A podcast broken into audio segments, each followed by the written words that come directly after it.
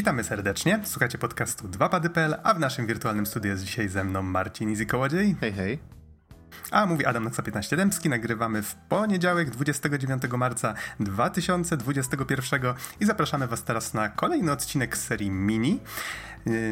Bodajże od listopada zeszłego roku nie było żadnego minisa, więc najwyższa pora to nadrobić, a tak korzystając z tego, że jest to idealna formuła do tego, żeby też troszeczkę powiedzieć, co się u nas dzieje od kuchni. Na pewno stali słuchacze zwrócili uwagę, że w tym roku trochę rzadziej pojawiają się nowe odcinki. Przepraszamy za to.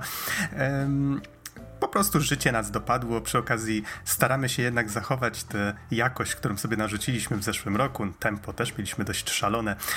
Montujemy filmiki, które pojawiają się na naszym kanale YouTube do każdego odcinka. To też nam zżera dość sporo czasu, więc staramy się po prostu znaleźć jakiś balans w tym wszystkim. Przy okazji, skoro już o tym mowa, zachęcamy do tego, żebyście dzielili się swoim feedbackiem właśnie na temat naszych odcinków, czy to tych z wideo, czy tych bez, nieważne, czy słuchacie ich na Spotify, w jakichś apkach opartych na RSS-ie, czy właśnie na YouTube. Dzielcie się swoimi przemyśleniami na temat tych odcinków, czy to na naszym Facebooku, czy na Twitterze, czy właśnie na YouTubie. Mamy również Instagrama, założyliśmy niedawno Twitcha i być może pojawi się na nim trochę więcej streamów niedługo. Eksperymentujemy z różnymi rzeczami i chcielibyśmy po prostu znać wasze zdanie, jak wam się to wszystko podoba. Może niektóre z tych rzeczy uważacie, że są zupełnie zbędne, a niektóre może chcielibyście, żebyśmy bardziej się na nich skupiali, więc dajcie nam znać. A przechodząc już do tematu głównego tego minisa, i tutaj fajnie Easy, że do mnie dołączyłeś, bo też masz VR, a będziemy dzisiaj mówić o rzeczach przede wszystkim VR-owych. Przypomnij mi, ty masz Vive'a, tak? Tak jest. Ale powiem ci, już się bałem, że zapytasz mnie, kiedy ostatnio odpalałem VR-a i nie chciałem odpowiadać na to pytanie. Skoro poruszasz ten temat... O nie. A nie. Jak duża, to może inaczej, jak gruba jest warstwa kurzu na twoim VR-ze? Nie, to znaczy na samym VR-ze warstwy kurzu nie ma, bo wszystko jest bardzo ładnie spakowane. Ale tak na dobrą sprawę od czasu przeprowadzki, czyli od grudnia, nie byłem go w stanie odpalić. Dopiero teraz planuję, najbliższy weekend będzie długim weekendem, będą 3 dni, więc planuję rzeczywiście podpiąć sobie w salonie peceta i coś ograć na VR-ze. Mhm. Powiem ci, że mnie zainspirowało kilka rzeczy. Przede wszystkim to, że Sony, ja mam tylko PSVR i Sony ostatnio sobie przypomniało o użytkownikach PSVR-u. Powiedzieli, hej, pracujemy nad kolejną generacją tego sprzętu i wszyscy od razu, jak dobrze, już było tak cicho, że przez chwilę myśleliśmy, że zamietliście to pod dywan. Pokazali nowe kontrolery, w ogóle się nie spodziewałem, że tak szybko zareagują i że pokażą nowy sprzęt. Już wiadomo, że będą miały ten sam haptic feedback, to się chyba nazywa, te takie wstrząsy miejscowe, które są w tym nowym padzie chociażby do PS5 czy nawet w Joy-Conach do Nintendo Switch, jeżeli się nie mylę. I wiadomo, że to tam będzie rozpoznawanie położenia palców, więc tak widać, że to nie są move'y, tak, które pamiętają jeszcze czasy PS3. A przy okazji Sony podzieliło się też trochę grami na PSVR, w sensie w ramach plusa w marcu można było dostać Farpointa, teraz w ramach Play at Home, który, jeżeli się nie mylę, jest darmowy całkowicie dla wszystkich użytkowników PlayStation, nie tylko osób, które płacą za plusa. I tam można sobie chociażby w tej chwili przez jakiś czas ściągnąć Astro Bot Rescue Mission, można sobie ściągnąć też, tak tutaj wymieniam rzeczy tylko VR-owe, ale jest tu też kilka innych. Jest Moss, o którym też będzie troszeczkę mowy teraz. Jest Paper Beast, którego chciałem wypróbować już od jakiegoś czasu, jest Res Infinite czy Tamper, więc tak stwierdziłem, że jest tyle gier na PSVR, które zacząłem, nawet o niektórych z nich mówiliśmy na podcaście i wielu z nich nigdy nie skończyłem. I tak stwierdziłem, że o rany, to leży i się kurzy. Może najwyższy czas po prostu jakoś się zmotywować. Wziąłem to, odkurzyłem, przygotowałem sobie i skonfigurowałem całe to stanowisko i odsunąłem meble tak, żeby już się tym po prostu nie przejmować i zawsze tam, powiedzmy, po pracy wieczorem chociaż godzinkę sobie z tym sprzętem spędzić. Nie zawsze mi się to oczywiście udaje, ale faktycznie trochę mnie to zmotywowało i już widać pierwsze rezultaty. Ten odcinek zresztą jest tego dowodem. Wiesz co, w ogóle powiem ci, że to jest coś, co rzeczywiście... Może nie tyle przeszkadza mi w VR-ze, co jest nie zachęca aktywnie do odpalania VR-a, nie? Właśnie tak jak powiedziałeś, że sobie przygotowałeś miejsce do grania, nie ruszałeś tego i dzięki temu mogłeś po prostu z całkiem tym razem skoczyć. To jest coś, co właśnie mnie trochę powstrzymuje przed graniem VR-a, tym bardziej teraz, jak w pokoju z kompem nie mam aż tak dużo miejsca, żeby go podpiąć, że za każdym razem potrzebuję dłuższej chwili, żeby wszystko skonfigurować, wszystko ustawić, żeby wszystko było cacy. Mhm, tak, dokładnie. To jest ten problem. Jeszcze jest ta taka bariera, że jak jestem naprawdę bardzo zmęczony, to po prostu mi się nie chce, bo to jest jednak trzymanie tego na głowie, tak? Jest dużo wygodniej po prostu patrzeć, jak się obrazki ruszają na płaskim ekranie, choć wiadomo, że efekt nie jest ten sam. No nie ma tego trójwymiarowego obrazu, nie ma tej immersji, że faktycznie mamy to uczucie bycia w jakimś miejscu. No ale może w takim razie powiedzmy trochę na przykładach. Wybrałem takie 3 gry, które przeszedłem, albo do nich wróciłem przechodząc jeszcze raz, albo właśnie po raz pierwszy przeszedłem w całości. I to będzie, może lecąc po kolei, nie będę może na razie wymieniał wszystkich. Zacznijmy od tego, że ukończyłem w końcu The Twilight Garden, czyli dodatek do gry Moss, którą już zresztą recenzowaliśmy i pamiętam, że byłeś na tej recenzji. Sprawdziłem, to było w odcinku 247, jeżeli ktoś chciałby poznać szczegóły, jak się właściwie w Mossa gra. Jest to gra, która wyszła w lutym 2018, natomiast samo DLC pojawiło się w maju 2019. Ponad rok po premierze i nie miałem okazji wcześniej go ograć. Tymczasem to jest taki dodatek, który się integruje bezpośrednio z grą, więc trzeba przejść po prostu tryb fabularny jeszcze raz i w niektórych momentach pojawiają się nowe rzeczy. Sama gra nie jest długa, więc to nie był żaden problem. Powiedzmy, że przejście gry tak w zbiegu, jak się już wie co robić, to zajmuje może z 1,5 godziny. Nie jest to długie doświadczenie, ale jest bardzo fajne. To jest może, żeby chyba jeden z takich głównych zarzutów, jeżeli chodzi o gry VR-owe, nie? Że one są dosyć krótkie. Znaczy na pewno tak. Faktem jest, że wiele osób wytyka to jako zarzut, ale przyznam, że ostatnimi czasy to dla mnie to jest nawet zaleta już w tej chwili, że mogę grę po prostu odpalić i skończyć w jeden wieczór, bo to jest taka zamknięta całość, którą możesz bardzo szybko i sprawnie poznać, jak nie masz, powiedzmy, za dużo czasu. No to tak, to swoją drogą. Właśnie ostatnio mam problem z tym, żeby się wczuć bardziej w jakieś takie dłuższe gry, które wymagają ode mnie zaangażowania przez ileś tam sesji na przestrzeni iluś dni. A takie właśnie kilkugodzinne przygody chcę więcej. No właśnie, bo w plusie chyba w styczniu Sony dało Shadow of the Tomb Raider. Wciągnęła mnie strasznie ta gra, na pewno jeszcze o niej na podcaście będziemy mówić i no niestety jak się zorientowałem, ile przy niej spędziłem, długo, bardzo, bardzo długo i że zajęło mi to tak, powiedzmy, rozciągnęło się na okres jakichś 2 miesięcy, to stwierdziłem nie. I nagle jak pograłem trochę właśnie w te gry VR-owe i skończyłem, powiedzmy, 2 w ciągu 1 tygodnia, właściwie w 2 albo 3 dni miałem już 2 gry za sobą, to było takie odświeżające, takie przyjemne uczucie. No i właśnie, może żeby przypomnieć, o co właściwie chodzi w Mossie. Moss to jest właściwie taka bajka.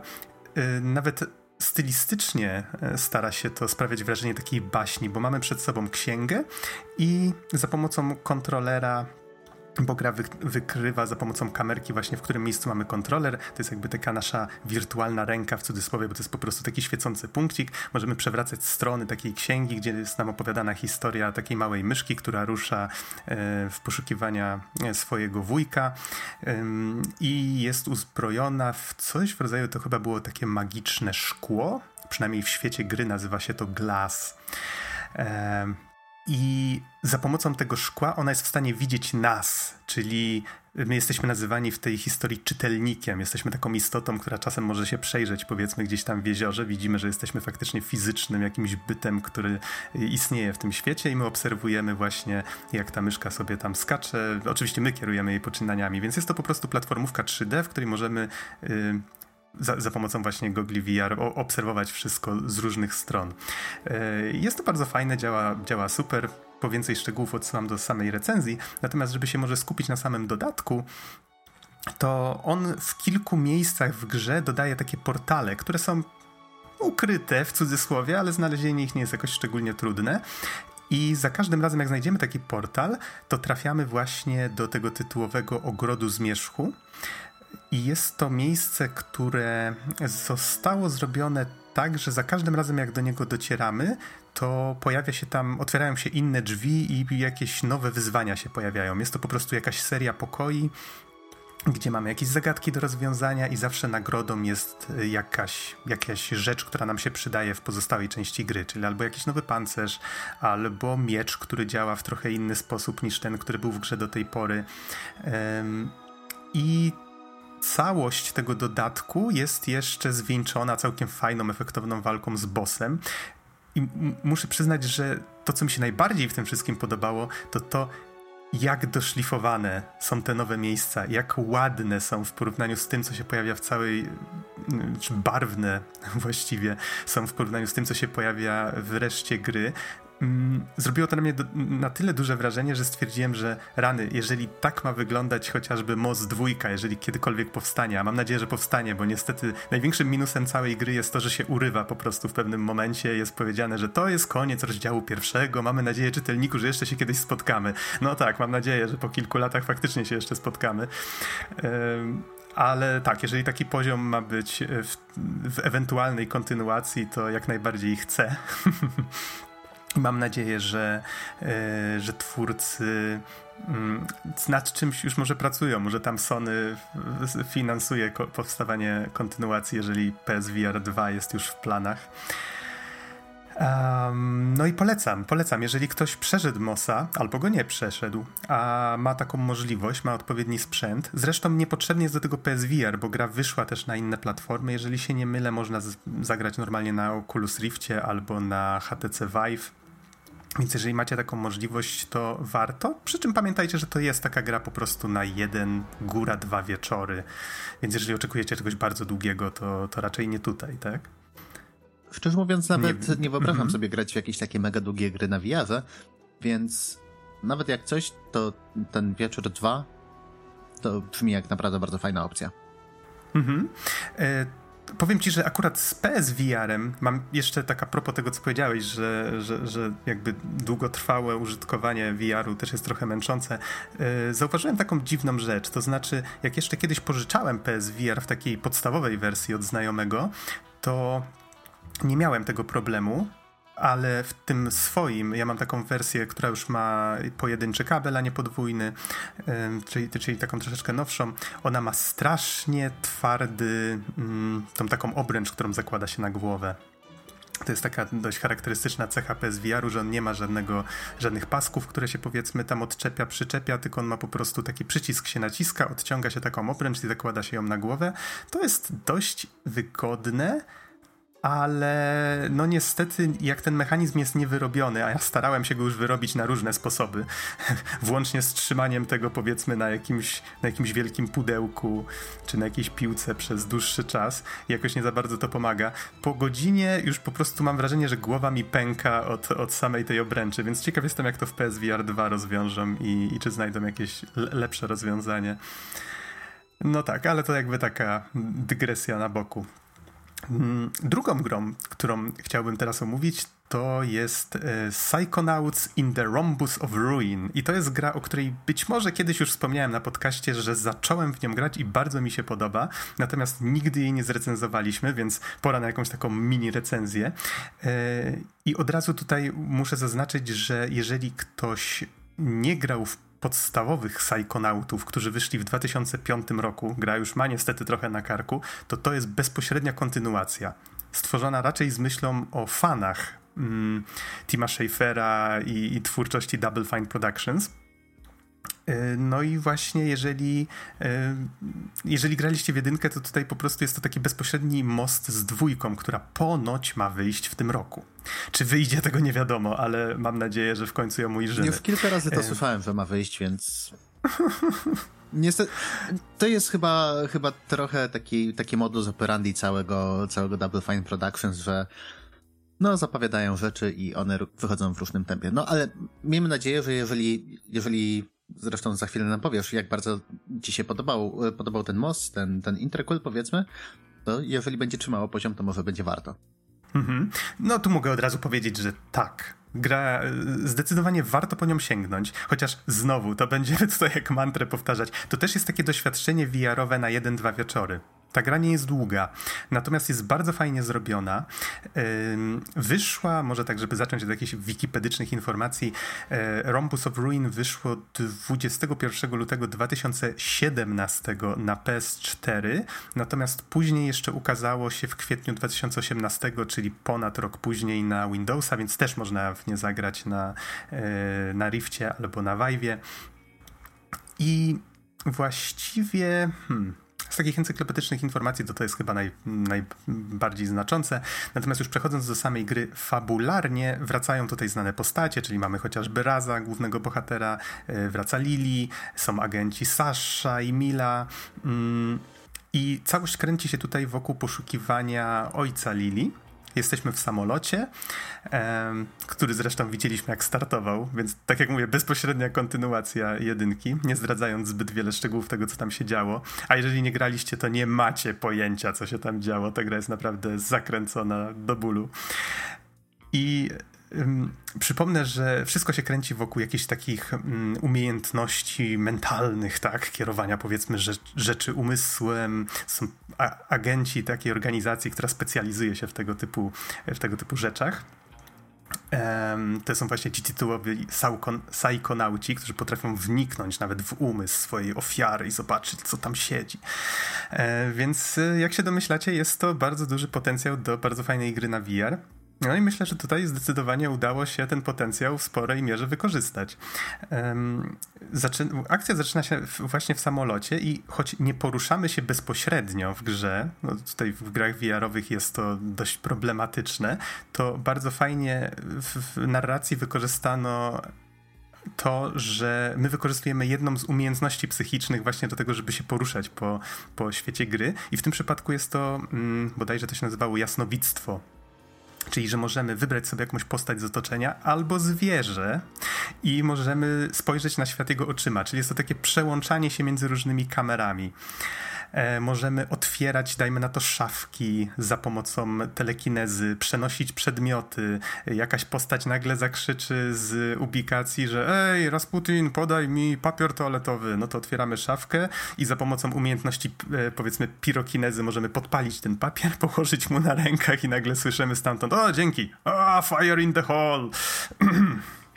Tak, więc suchego humoru też nie brakuje. Tak, więc tak. Jeżeli humor ktoś bardzo wysokich lotów słyszę.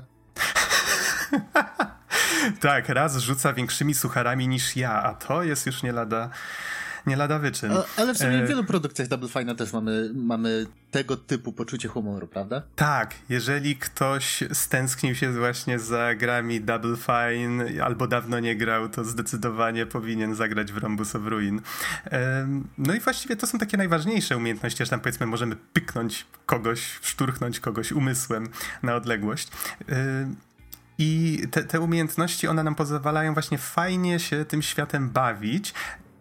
Całość jakby akcji z tego samolotu w pewnym momencie przenosi się na dno oceanu, właśnie do tego rąbu ruinacji, jak to sobie tam przetłumaczyłem w głowie, który jest oczywiście taką trochę zabawą na temat trójkąta bermudzkiego. I mamy tam właśnie masę jakichś wraków, dziwnych maszyn, jakieś laboratorium.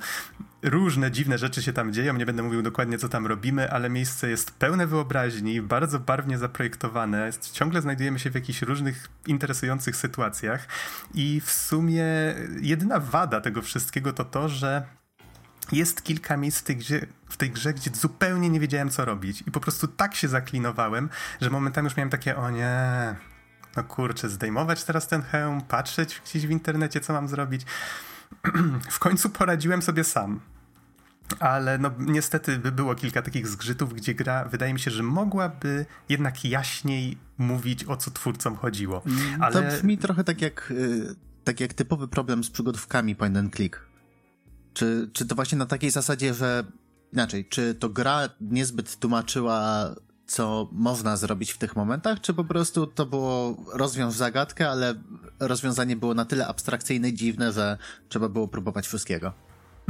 Wiesz co, chyba raz czegoś nie zauważyłem i gra po prostu w żaden sposób później już nie mówiła, co konkretnie powinienem osiągnąć, więc miałem z tym problem. Potem chyba faktycznie był jeden taki moment, gdzie rozwiązanie zagadki było trochę niejasne i tam się męczyłem właśnie z tym, o co właściwie chodzi, jak dojść do tego efektu, którego gra po mnie oczekuje, a jeden raz gra dosłownie chciała, żebym przerzucił po prostu konkretną ilość przedmiotów konkretnych w jedno miejsce i zupełnie jakby nie sugerowała, że o to chodzi. Ja myślałem, że jedna postać tam się zajmowała czymś przy ścianie, ja myślałem, okej, to ja nie wiem, mam pomóc jej coś zdjąć z tej ściany? Chyba? A się okazało, że nie, ja po prostu musiałem wziąć inne przedmioty identyczne jak ten, po który ona próbowała sięgnąć, z całej okolicy je zrzucić w jedno miejsce. I to był taki moment, który był takim właśnie jednym z takich zgrzytów, że o rany, no dobra, w końcu idziemy dalej.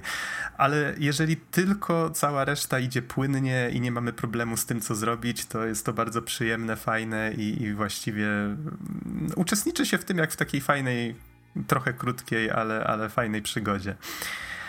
No i krótkiej, tak jak wspomniałem, na jeden, dwa wieczory. I może, żeby za dużo nie siedzieć przy jednej rzeczy, to chciałem zakończyć jeszcze jedną produkcją, która nie jest takim typowym produktem VR-owym, w sensie, że jest jakby dodatkiem do czegoś innego. Mowa o Rise of the Tomb Raider Blood Ties, czyli Więzy Krwi. I jest to dodatek, który do bazowej gry z 2015 został dodany pod koniec 2016. Najpierw jako część takiej rozszerzonej edycji gry na PS4 i potem dopiero rok później, w 2017, wyszedł, podobnie jak te poprzednie gry, o których wspomniałem, na Rifta i na Vive'a. Czyli wszyscy w grudniu 2017 już mogli w Blood Ties zagrać, a jest to dodatek o tyle ciekawy, że on można w niego zagrać bez VR-u i można w niego zagrać z VR-em. I ja właśnie przetestowałem tę drugą wersję, tej pierwszej, przyznaję, nie sprawdziłem, i na PSVR-ze. I jest to o tyle ciekawy dodatek, że można zwiedzić posiadłość Croftów. Coś, co wydaje mi się ani w pierwszej części tej nowej trylogii, ani właśnie w drugiej części tej nowej trylogii nie mieliśmy takiej możliwości poza tym dodatkiem. Czekaj. Wydaje mi się, że chodziliśmy po posiadłości Croftów, ale tak jakby nie zwiedzaliśmy jej jakoś szczególnie. W sensie, że byliśmy gdzieś tam w okolicach, rzeczywiście mogliśmy się czegoś dowiedzieć, ale i chyba to było w drugiej części tej nowej trylogii?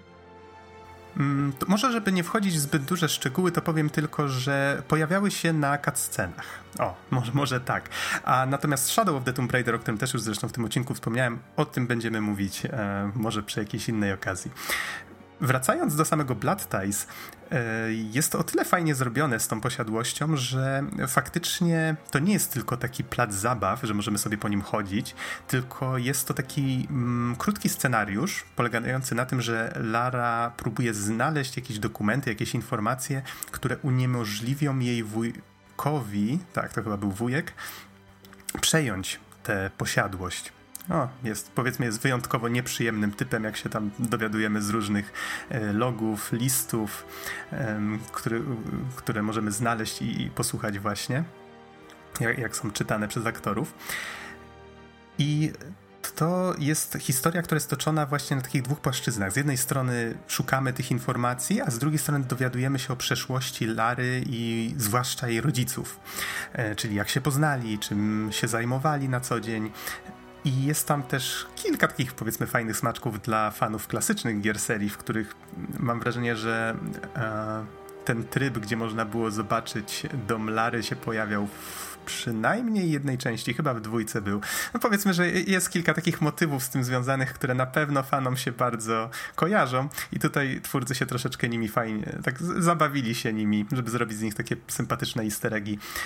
Niemniej dla samej historii wydaje mi się, że warto w to zagrać, jeżeli jest się fanem serii.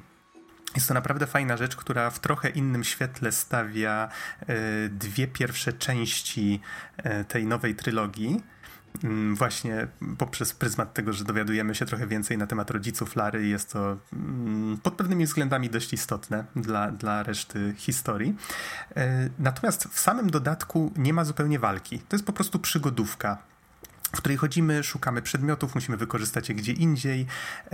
Mamy tutaj oglądanie przedmiotów, które działa identycznie jak w grze bazowej, czyli niestety nie ma czegoś takiego, że podnosimy przedmiot i możemy sobie w VR-ze go gdzieś tam, powiedzmy, machać nim przed sobą, obracać, tylko po prostu włącza nam się osobne menu i w nim widzimy przedmiot, który możemy za pomocą gałek obracać w różne strony, tam powiedzmy szukać jakiegoś elementu, który Lara dodatkowo nam opisze. Podobnie jak podniesiemy jakiś log albo jakiś list, to też nam się osobne menu włącza z tekstem, więc to jest w przypadku VR-u trochę wybijające i trochę niszczy tę immersję, ale jak się już do tego przyzwyczajimy i się damy wciągnąć w tę historię, no to tak czy owak jest to bardzo fajne i robi się z tego z czasem taki wciągający dreszczowiec wręcz, bo no, Lara jak to Lara, nie mogła tam przyjść po prostu w dzień w piękną pogodę, tylko oczywiście na zewnątrz są pioruny, deszcz, a my tutaj poznajemy jakieś ponure tajemnice jej rodziców i w pewnym momencie to jest takie, o rany, dobra, wyobraźnia podpowiada mi tutaj już różne dziwne rzeczy, a tutaj muszę przejść tym ciemnym korytarzem, bo oczywiście dom jest w fatalnym stanie, gdzieś tam przecieka powiedzmy dach czy coś, Lara nie mieszka tam na co dzień i właśnie zastanawia się, czy ona w ogóle chce przejąć tę posiadłość, czy nie, więc jest to taka fajna fabularnie rzecz dla fanów, całkiem fajnie zrobiona. Jeżeli chodzi o VR, to mam tylko taką uwagę, że faktycznie warto zagrać w to na VR-ze, bo to dodaje taki dodatkowy dreszczyk emocji, ale z dwóch trybów, które są dostępne, polecam korzystać jednak z tego bazowego comfort mode'u, jakby to nazwać, komfortowego trybu, w którym się teleportujemy.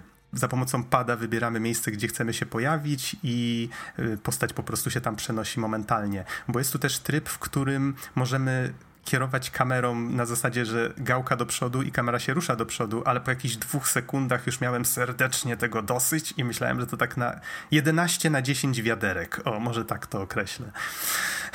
Tak. Jeżeli chodzi o samopoczucie. Wiesz co, właśnie tak wtrącę się i trochę ogółem o VR-ach powiem.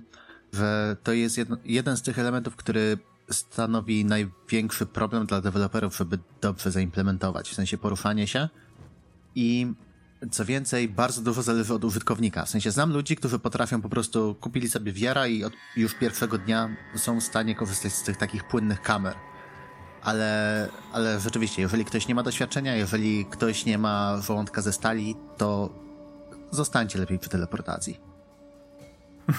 To jest jedno, a druga sprawa, jest dużo takich bardzo drobnych designerskich decyzji, które mogą wpłynąć czasem znacznie na to, jak przyjemnie się z tego korzysta. Bo dajmy na to taki Wipeout chociażby, Omega Collection. Gra, w której poruszamy się z olbrzymią prędkością przed siebie, skręcamy, podbijamy ten pojazd, samochód, czy jak zwał, tak zwał. I gra się w to super. Nie mam z tym żadnych problemów, naprawdę. Dopóki nie spojrzę w bok na przykład. No okej. Jeżeli widzę obraz, który bardzo szybko leci po prostu w inną stronę, to wtedy nagle coś zaczyna się robić nie tak. Ale póki patrzę przed siebie i mogę sobie dostosować te opcje powiedzmy zasłonięcia tej wizji peryferalnej, czy jak to się nazywa, tej po bokach, no to okej, mogę sobie to dostosować do własnych potrzeb. Tutaj mam wrażenie, że trochę zabrakło.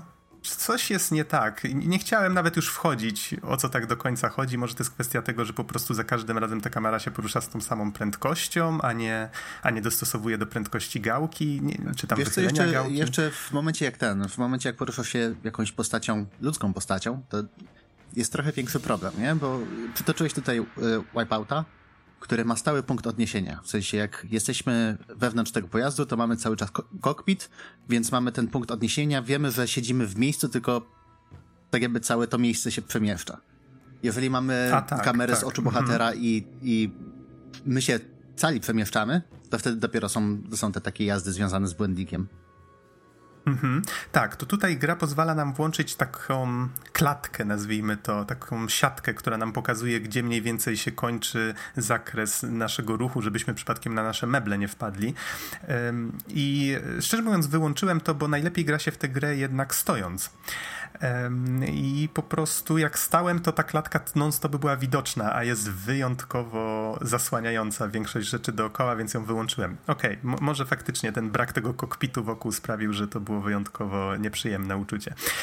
Ale tak, polecam jak najbardziej w trybie komfortowym grało mi się przyjemnie.